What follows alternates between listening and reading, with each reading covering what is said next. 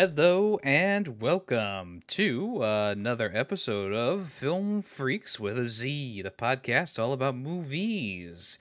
Every episode is about a singular movie, and of course we'll get to this episode's specific movie in a little bit. But first, I would like to thank Coco Gamer for filling in last episode to talk about Jumanji: The Next Level. Very appreciative of him filling in. As you all know, there's been a little bit of complication on the podcast recently, and it's all my fault essentially. I accidentally deleted the episode for Snatch that we originally recorded. So just for prosperity's sake, I just want to say I apologize to the boys. It was my fault entirely. I tried my best to get it back. I even paid for a $50 program that didn't work, which pissed me off more than anything else because they wouldn't give me my money back, but that's all dandy. But yes, thank you once again to Coco for filling in. We were trying to have some episodes backed up for the holidays, and essentially that whole plan went down the toilet. So once again, I do apologize for that. It is not usual of me to mess up that badly, but we all have our moments, right? Yes. But before we continue slandering my name, let's go ahead and introduce ourselves. I am Yemi the Ferret. Who am I here with? Greedy Waffles. Hey, Mission. Yes, Kellis. How was everyone's holiday? Oh, it's going good. It was all right. Yeah, it could have went better, but not too bad. Be nice if this so-called pandemic wasn't going around. Yeah. So-called. I meant like 5 years. The cult. Yeah, pandemic. Yeah, this pandemonium sucks. Indubitably. All right, but well, we're all here. We're all healthy, right? Everyone feeling good? Yeah. Feeling good. Pretty good. All right. All right. Well, before we get started, but Yemi, you have to give us your filler in to why you're rating on Jumanji and anything you'd like to add that we didn't cover. That's right. I think you guys covered all the points. I just, it's always unfortunate when you can't be there to like explain a little bit further as to why you didn't like this or that. I think the main thing about it was just like, I don't know. It was just like everything didn't matter after they all switched back into their normal bodies. So like instead of, the kid accepting his grandpa as the leadership role or, whatever, it doesn't happen. And they just kind of like, we're back in our normal bodies. Well, fuck everything else. And that was it. And like, I will say, like you guys mentioned the action scene. I mean, the action was okay. Like, I don't think it was anything spectacular, but the other thing that really, like, annoyed me was, like, the villain was, like, in two scenes in the movie, and it's like, okay, so why do I care, that, I mean, it's a video game villain, sure, but, like, okay, maybe flesh him out a little bit more, I don't know.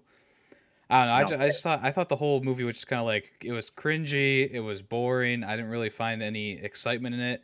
I did like that they actually utilized some of the other weaker characters' traits, like the cartographer actually was able to read the moving bridges, which was like, okay, yeah, good on you. You actually did something interesting with this character, but yeah, I can't say I was very thrilled or entertained during it. No, fair enough. Thank you. And I know Tay was drunk during his viewing of Jumanji, so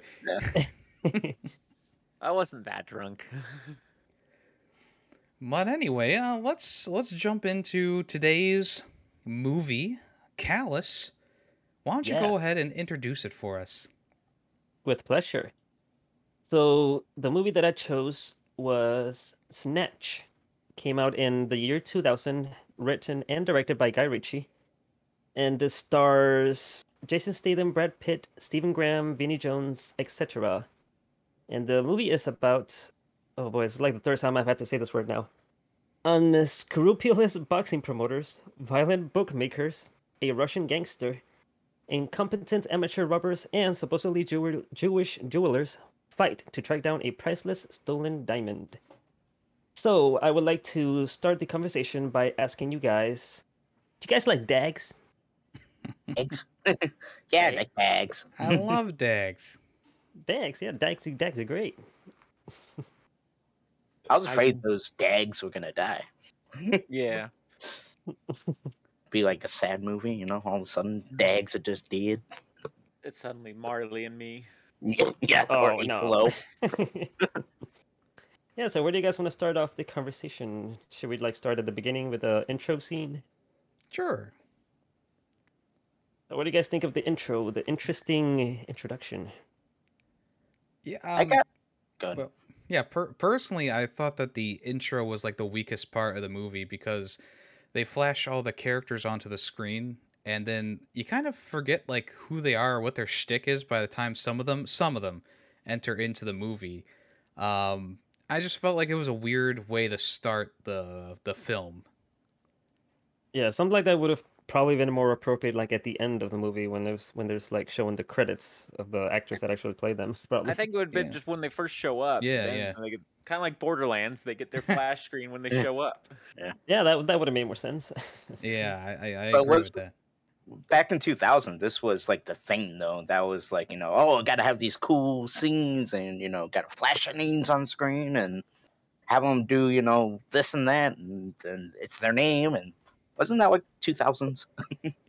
Yeah, I mean, it recently has had a resurgence with like, was it 2018's Suicide Squad movie? And then they also had that same style for, there's a few other movies that came out in that general area that was trying to like copy off of each other because that was like the end thing again was to flash a bunch of names on screen with a bunch of CG and stuff like that. Obviously, this movie didn't go into it with like graphics and stuff like that. I mean, there was some tags, you know, things happening on the screen, but presentation wise, it's a lot more appealing than, let's say, Suicide Squad from 2018 or whenever that came out.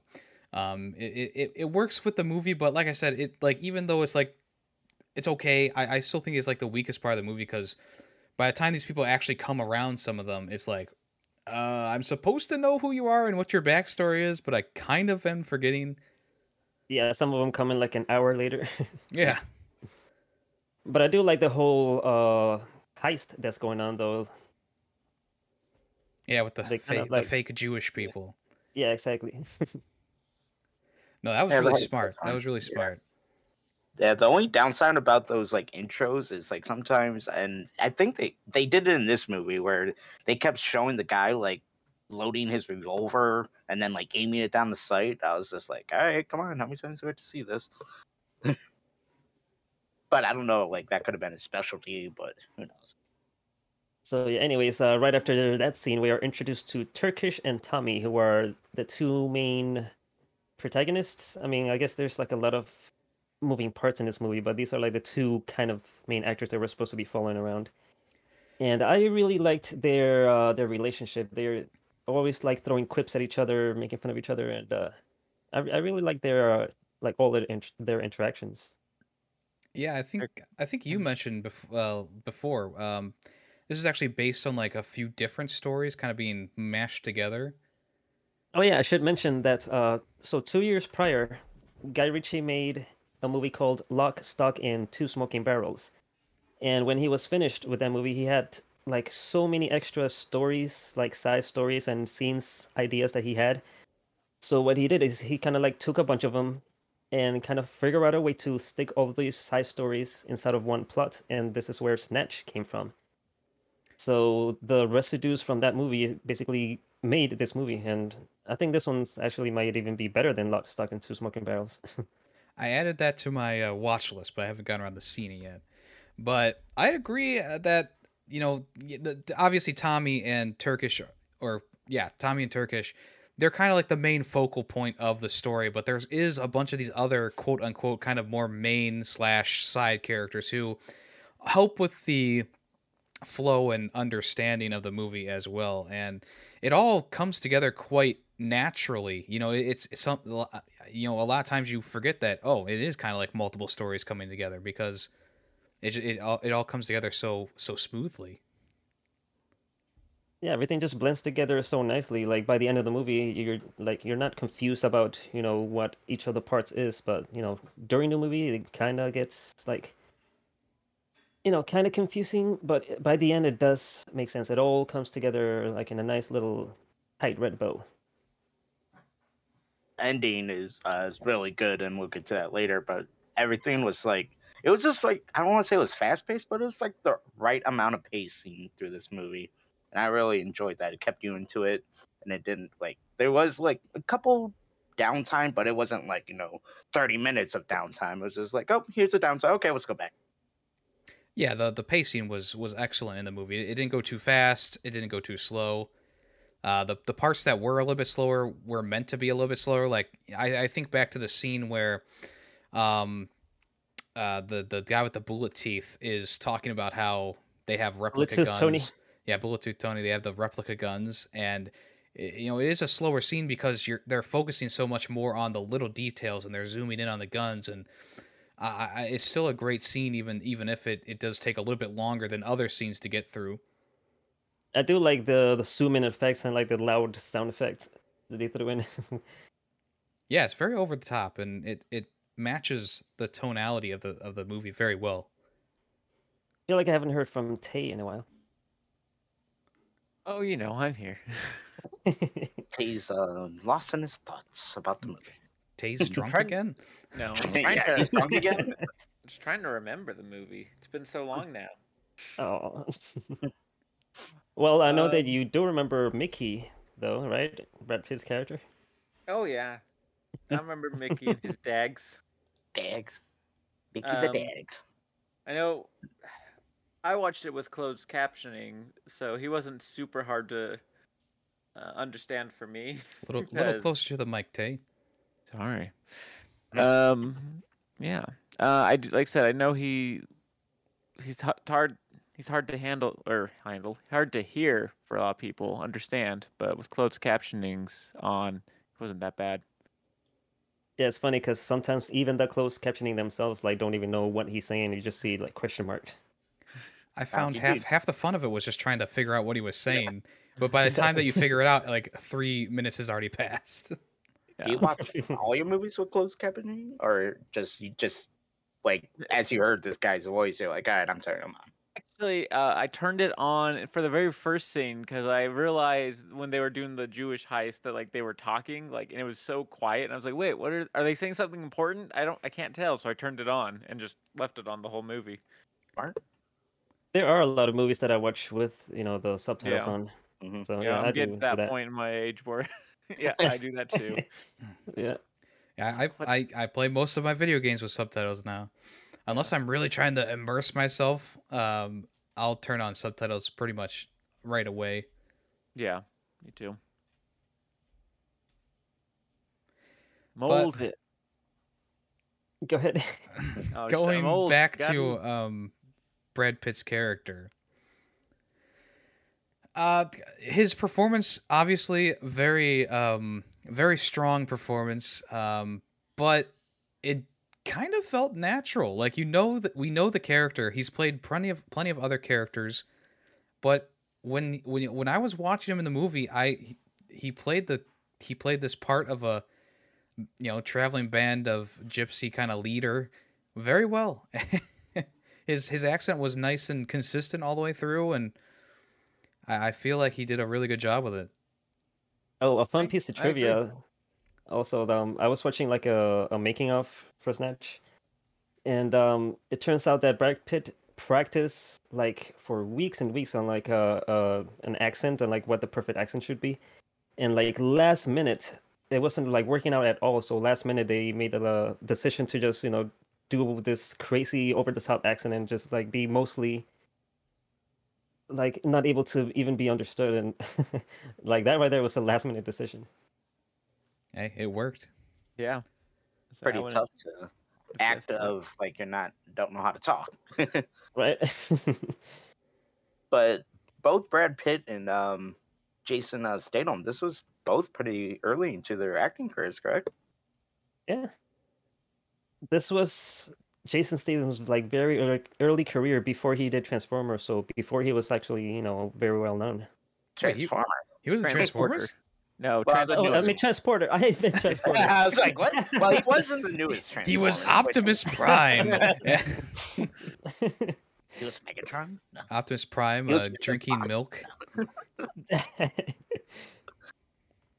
But he was in the newest one, which we don't talk about those. But no. Well, we might later. You know, we might. Nope. No. I'll be sick that episode. I will quit. He'll just be Yemi doing a review. Is this a meme? Is this a meme of the show where we just kind of shit on Transformers and hope that no one picks it for about 5 minutes? You know, if they have to pick one, hopefully they'll pick Bumblebee, the best one. Well, someone already picked number 2, so which is like the worst one. I like the first one. Is it worse than the Excalibur one? Whatever that was. I guess we'll find out. Maybe we will. Maybe we won't. Which reminds me, if you want to enter in your movie recommendation into our fan poll, just head over to our YouTube channel, actually my YouTube channel, and comment on the latest episode of Film Freaks with your movie recommendation, or email us at ff.filmfreakswithaz@gmail.com, or talk in the Discord under the movie stuff tab in my Discord, the Ferret Nation, and just give us a recommendation. We'd love to know what you want us to watch. New movies are added to the newest poll, and those polls go up it goes up at the same time as Tay's episode. So we'll talk about that when that comes around again, of course. But let's get back on topic here. Obviously, There's a lot of characters in this movie, and every single one seems to have a quirk to them that makes them stand out, whether it be Bullet Tooth Tony's gold teeth and Desert Eagle, or Turkish drinking milk, or, you know, the big guy being the driver, but, you know, he's very slow outside of everything else.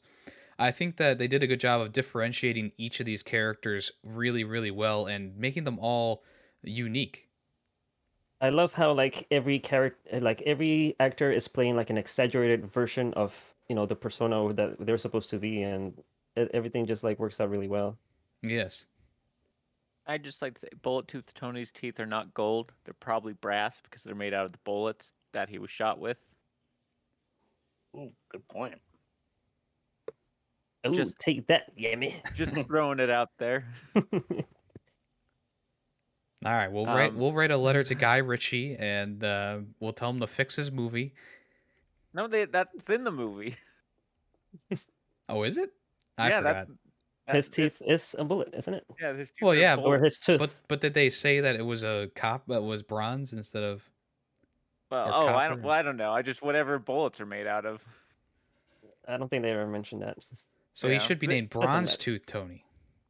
Well, he's Bullet Tooth Tony because his tooth's a bullet. He's not Gold Tooth Tony. I guess I said it wrong then. Yeah, you did.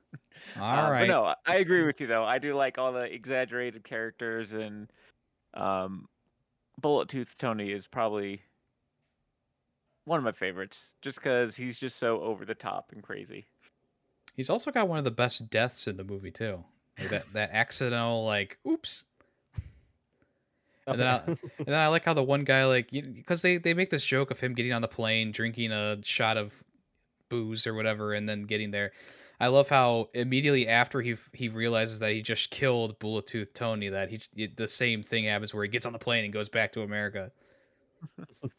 And I love how that's how they ended the movie too, when like he gets the call that, oh, someone found the diamond, so here he goes again, and like taking a shot and the pill and yeah, flying the way back.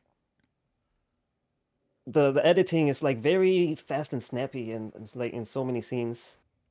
And there's so many memorable parts of this movie too. Like the bookies heist is particularly memorable for me because the two pawn shop owners, they're like so idiotic and grew up so bad. Scene. Yeah.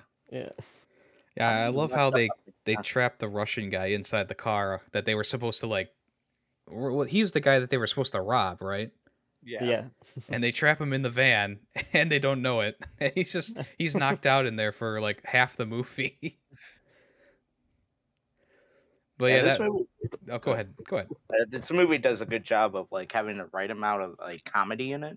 So it's like not all seriousness, but it, you know, they like the book heist, and then when the one guy they take the briefcase from the heist, I believe, and the guy just comes in. He was like, "Oh, this is what you got to do," and like cuts the guy's hand off and just takes it.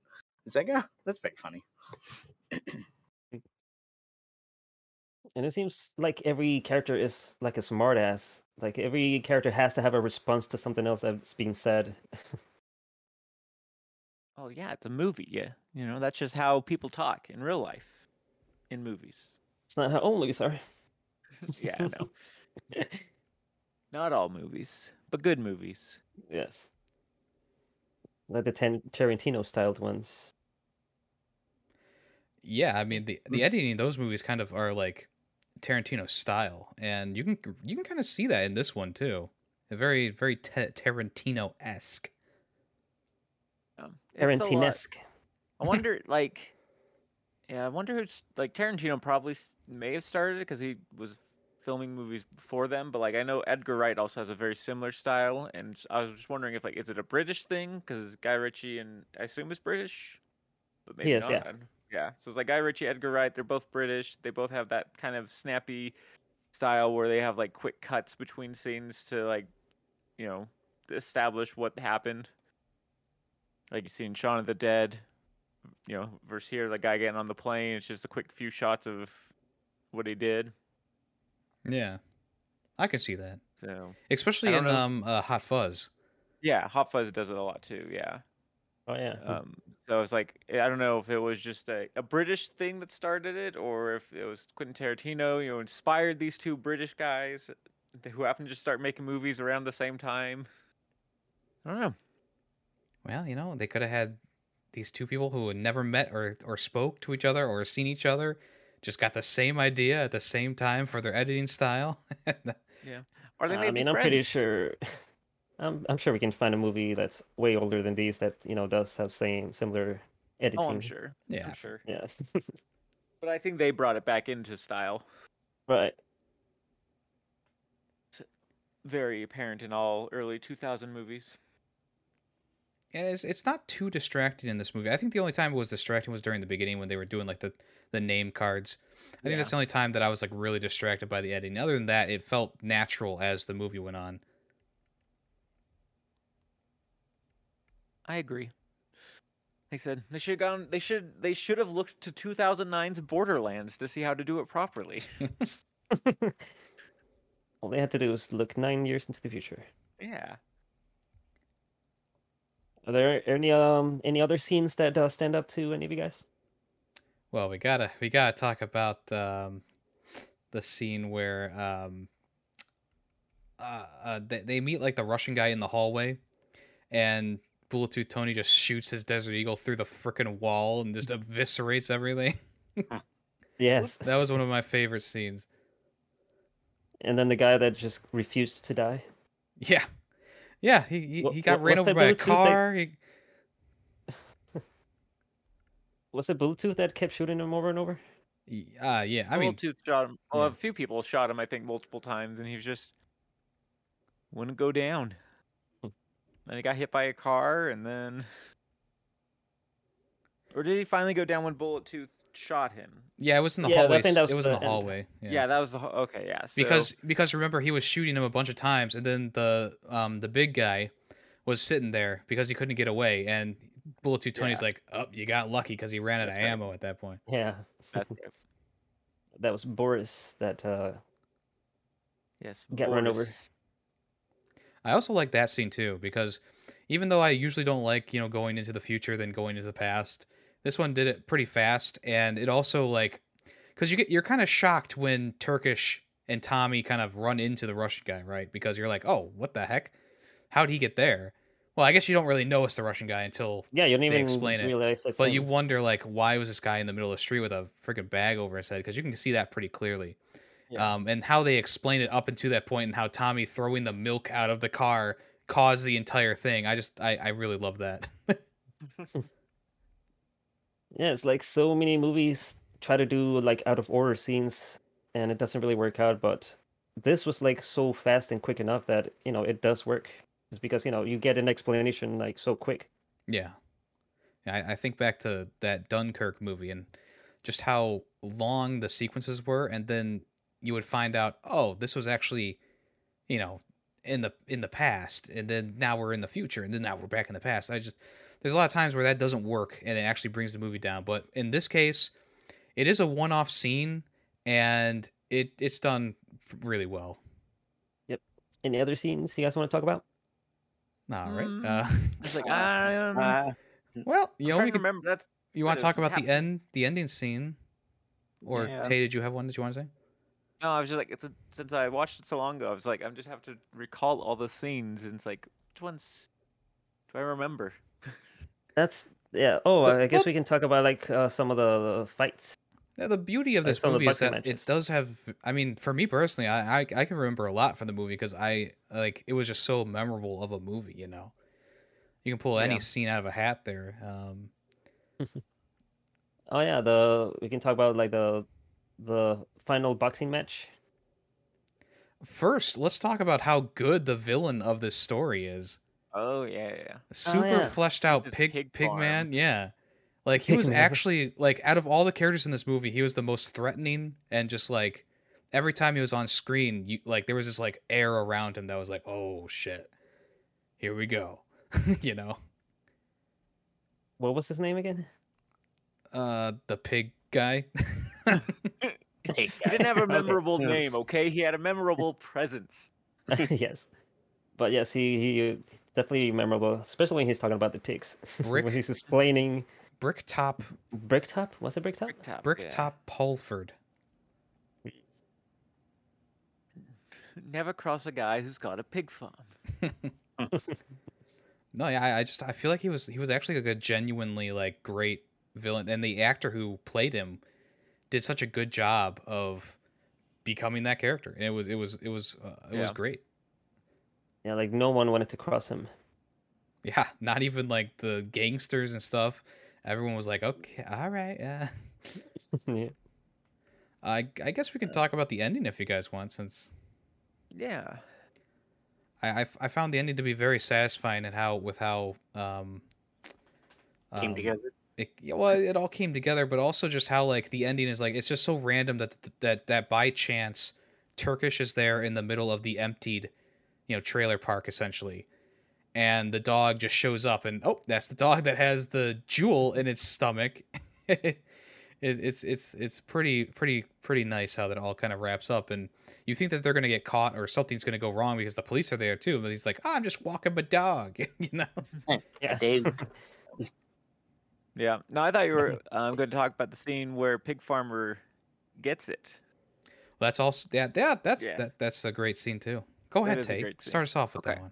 So, you know how it all comes together. They're freaking out because Mickey, ended up blowing the fight when he was supposed to go down, and like, we're screwed. But you know, turns out he had a plan on the back burner the whole time.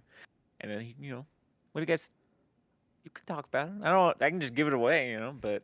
Well, I wanted to mention how great that final boxing match is, because I kind of have expected Mickey to just knock the other guy down in one punch, as he has like throughout the movie, but no, he actually makes it seem like he's actually putting up a good fight.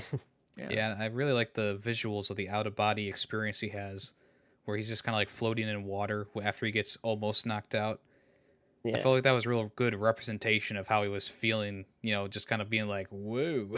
Yeah, and then we see him like swimming upwards, trying to like come back into full consciousness. Yeah. And as soon as he does, how realistic that is. Someone almost get knocked out. Tell us. Report back to us. I'm not taking this one. This is on one of you guys. Research. All right. Yemi, punch Greedy for research. Yeah, you guys live close enough together, right? Exactly. I'll send it in the mail. Yes.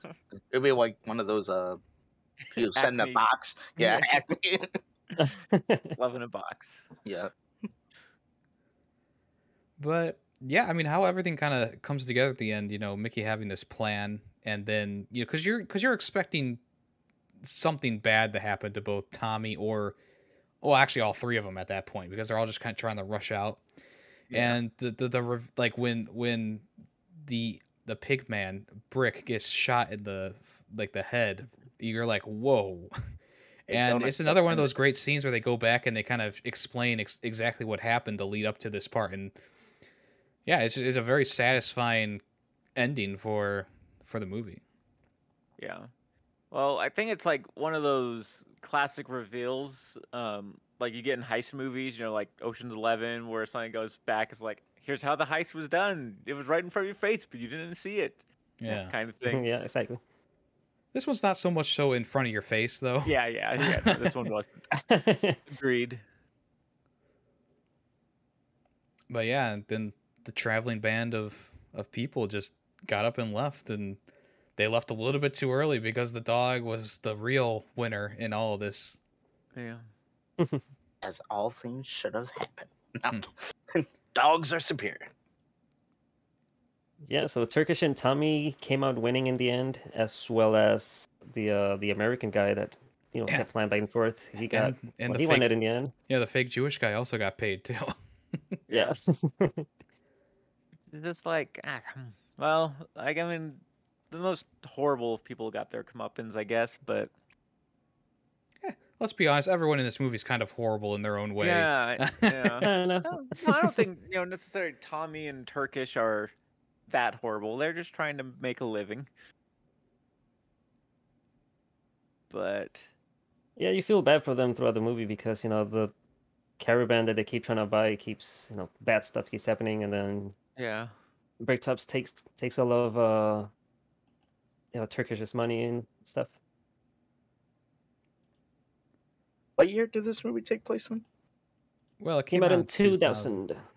Yeah, but like, okay. It's a modern movie, so it's like present time, 2000. Okay, yeah, makes sense.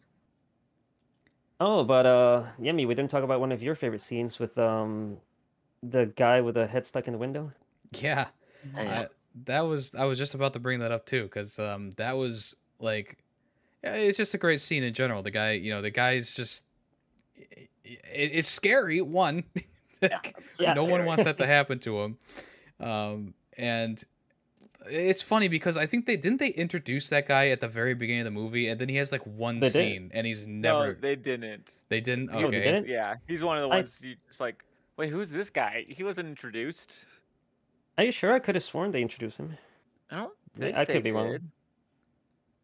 Well, either way, I mean, he's there for one scene, and then he's gone for the rest of it. But that one scene is so memorable, because of everything happening. And yeah, it is one of my favorite scenes there. Yeah. Imagine being a bystander and just seeing that happen. See some guy with a head stuck inside of a car. Yeah. Oh, there he is again doing his thing. Legs dangling. Yeah, I'm surprised they didn't get the cops called on him. Like, someone would have gone like, I'm calling the police, license plate number. Well, they know not to deal with them. Yeah, well, I mean, it's also England, so maybe they just look the other way and it's like, yeah, not my problem. Oh, that's Bullet Tooth. Better leave him alone. Yeah. All right. Anything else we want to talk about? I found it pretty funny that the dog eats the entire squeaky toy, and just for the rest of the movie, it squeaks every time someone touches it. Every time he barks. Yeah. Yeah. You touch his stomach, he barks, it's squeaking. I found that pretty funny. Albeit, don't let your dogs eat squeaky toys, because that's not what's going to happen. It's an exaggerated tale of events.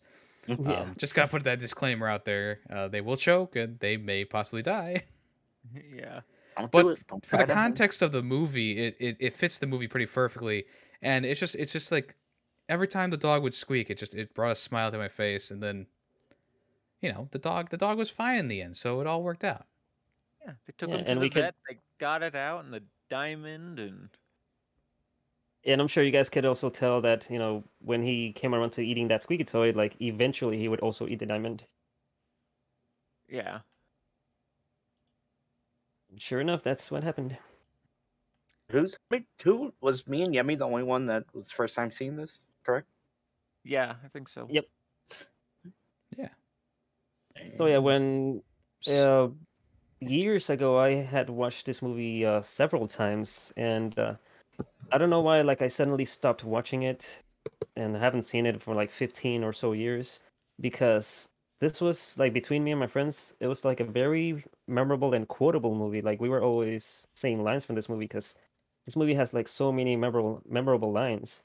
Like, one of my favorites is when, you know, the big guy gets in the car in the driver's seat, and they're like, "Who's this guy?" And, you know, they were like, "Oh, he's our getaway driver." And then the other guy's like, "What can he get away from?"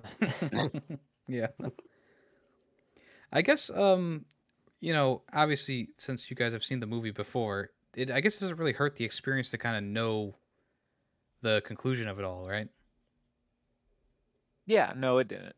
Like, for me, like I said, for me, it'd been almost 15 years since I saw it, so there was a few little things I remembered. Like, I remembered taking the dog show up and ate the squeak. I was like, "Oh yeah, that dog's gonna eat the diamond." Yeah, but that was. Even though I hadn't seen the movie before, that's one thing that I knew was going to happen. Yeah. Like, as soon as the dog ate the squeaky toy, I'm like, that dog's eating the diamond, too.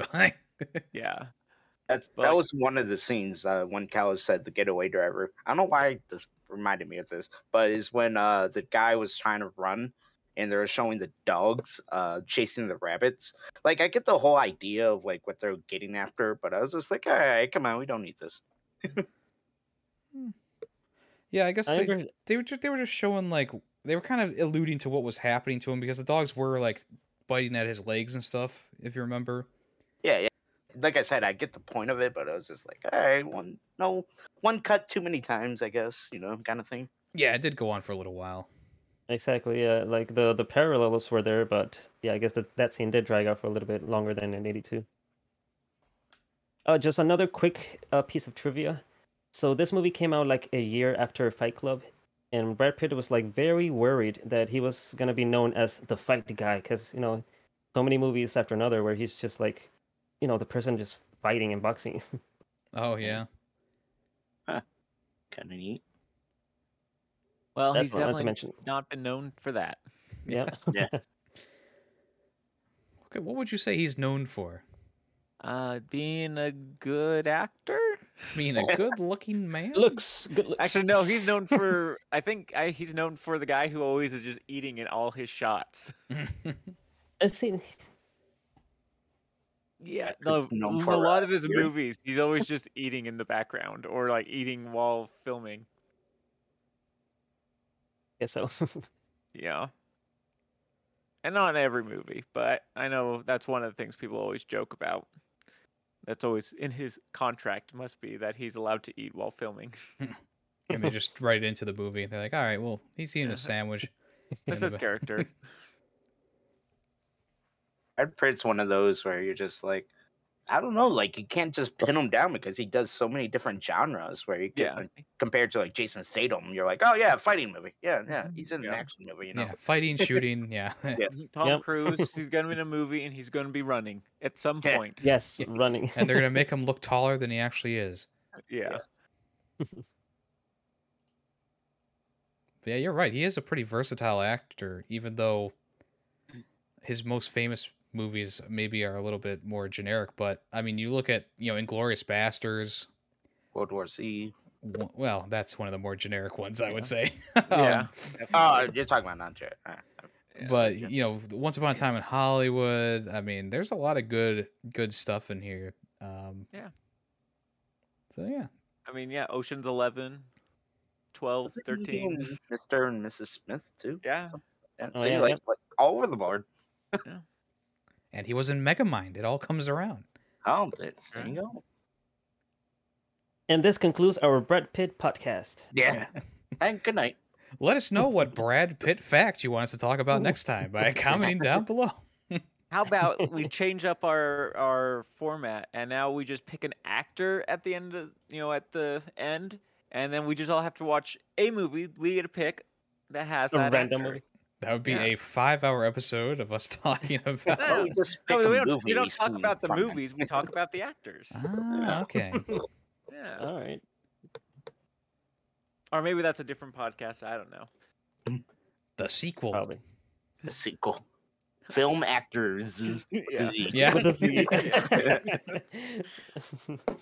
Copyright, patent pending. No one else can steal that idea. No, nope. Oh, man. Shall we move on to our closing thoughts then?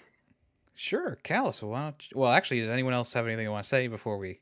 I'd like to say that my review or rating of this movie might be different than it was the first time we filmed this.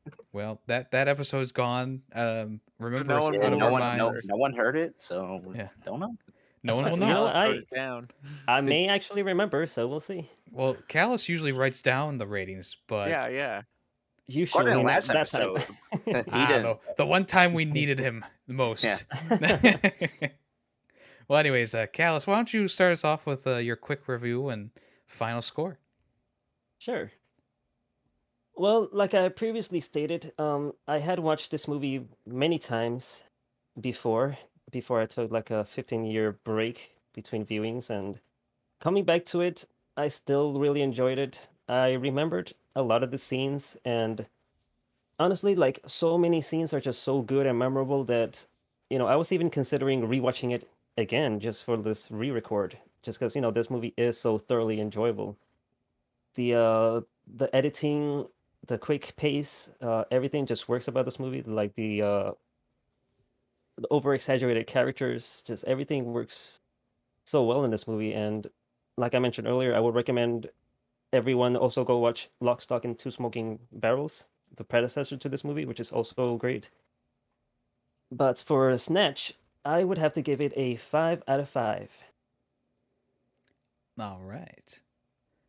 Greedy, are you actually playing Titanfall 2 right now? No. It says on Discord that he's playing Titanfall. I'm like, well, damn. I'm in the middle of a mission, and I just downed the game. So I'm not actually playing. Okay. Anyway, yeah, I mean, I like this movie a lot. I went into it not knowing anything about it, and I came out loving it. Besides from like the intro, I think the rest of the movie really gels well together. All around great acting, and we forgot to mention it, but the cinematography is also excellent in this movie. There's several scenes where, like, you know, the characters talking to one another, and instead of having, you know, shots reversing between the two characters, they have the one guy on the CCTV camera instead of actually having to reverse the shots. So, you know, you can see both the characters in the frame at the same time, but, you know, you don't have to worry about switching camera angles, which was really impressive in my opinion. And, you know, the editing is good. I think the story is excellent as well. So I'm going to give it a 4.5 out of 5. All right. That lines up with what I remember of what you originally gave it. So good job. Yeah, I think so. Yeah. Well, it better be. I actually keep track of all my scores. Oh, okay. Not yours, but mine. All right. I'll go next. I'm just going off of what you guys say. I agree with everything. The acting was phenomenal. And even at such an early age, acting career for Brad Pitt and Jason Statham, they did a phenomenal job in this movie. The pacing was good. Besides, like, you know, too many cuts, like I mentioned, you know, where the Tyrone was getting chased by Tyrone, right? Yeah, getting chased by the guys, and then, you know, they were cutting back to the Doge, chasing the rabbits. I was like, all right, no, one too many cuts there. The good comedy throughout the movie. The book heist was pretty funny, and like Callus said, you know, how do you be that bad? But, you know, if it's your first heist, you know, maybe, you know, it could go that bad. Who knows? The ending was phenomenal. Good ending, and I'm gonna give it a 4 out of 5. Okay. I mean, I agree pretty much with everything you guys have said here. Maybe not some of the criticisms Nick said. Those wouldn't bug me. But overall, you know, really enjoy this movie. I'd love to watch it again sometime in the near future. I'll give it a 5 out of 5. All right. Ooh, I think everyone's scores line up. So great. Yeah. I think cool. Once you said 5, I was like, I do remember being the same as Callus. So. Yeah. And I as you guys were doing the reviews, I remember I was the hated one for the low score. So. Oh yeah. I thought you gave it a 4.5 last time as well. So. Well, you know, like I said, it doesn't matter. It doesn't matter. It doesn't matter. We did it. This is the episode. This is the episode. There was no other episode. What are you talking about? What episode? What? So, yeah, usually we'd go on to the fan vote movie after Calluses. But, of course, that already happened. So if you want to listen to that one, just listen to the last episode where we talked, well, where the guys talked about Jumanji, the next level. So the next episode is going to be about, which is going to be my recommendation. It's Who Framed Roger Rabbit from 1988. The director was Robert Zemeckis. And the story is, Toon Star Roger is worried that his wife Jessica is playing patty cake with someone else, so the studio hires Detective Eddie Valiant to snoop on her. But the stakes are quickly raised when Marvin Acme is found dead and Roger is a prime suspect. And this stars Bob Hoskins, Christopher Lloyd, Joanna Cassidy, Charles Fleischer, and a bunch of other people as well. You can find this on Amazon, Google. Mostly Amazon is probably what you guys are going to get it on. And I picked this movie not only because it was a childhood favorite and I want to rewatch it, but I remember this movie being so fun. So, like, I remember, like, the animation mixing with the real world stuff and then Bob Hoskins going into the Toon World. And I remember Christopher Lloyd putting on an excellent performance. And I love the weasels, his little minion weasels. I'm really excited to watch this again. And I hope you guys are too. Yeah, this movie definitely worked a lot better than Cool World, which stars Brad Pitt, where they also mixed live action with cartoons. Yeah, and I'm pretty sure it's going to look better than the newest Space Jam as well. Yeah. Yeah. I've watched it once when I was childhood, and it'll be cool to rewatch it, see what I think of it now. Yeah, I've watched this one a bunch, so I'm looking forward to it. Don't be drunk, Tay. Well, maybe, you know, maybe hey, might, you can't. You don't control me. That's true. Tay, be drunk. Yes, be drunk. That's the new podcast, new mini series where Tay's drunk and reviews a movie. Yeah, I tried that once. People didn't seem to like it. Or we tried to figure out if Tay's drunk or not. There you go. All right. Well, if you has a new thing. Yeah, if you the listener doesn't want to be spoiled, or if you want to join the conversation for Who Framed Roger Rabbit, just make sure you watch it before the next episode comes out in 2 weeks. That's right, 2 weeks. And if you, yes, you, the listener, wants to get their movie put into a podcast episode, you know, we'll watch a fan voted movie. Just to make sure you know, comment on the latest episode, talk in my Discord, and or send us an email just so we can get it in the banks and we can put it onto the next fan vote, which will happen, like I said, it'll always happen during Tay's episode. When that gets uploaded, I have a Twitter poll that's attached to it where you can find it there. All right, folks. Anyone else have anything they want to mention before we end the show? I don't think so. I think we're good. I think. Yeah, just be sure to clean your ass. Yeah. Make sure you clean your ass. Well, I will. I am Yemi the Ferret, who, and I was here with, I was gone for a week. Hold on, let me restart. I'm Yemi the Ferret, and I've been here with... Greedy Waffle. Taymation. Just Callis. And we are collectively Film Freaks with a Z. Thanks for listening. Bye-bye. Bye. Clean your ass. Seriously, clean it. Clean it.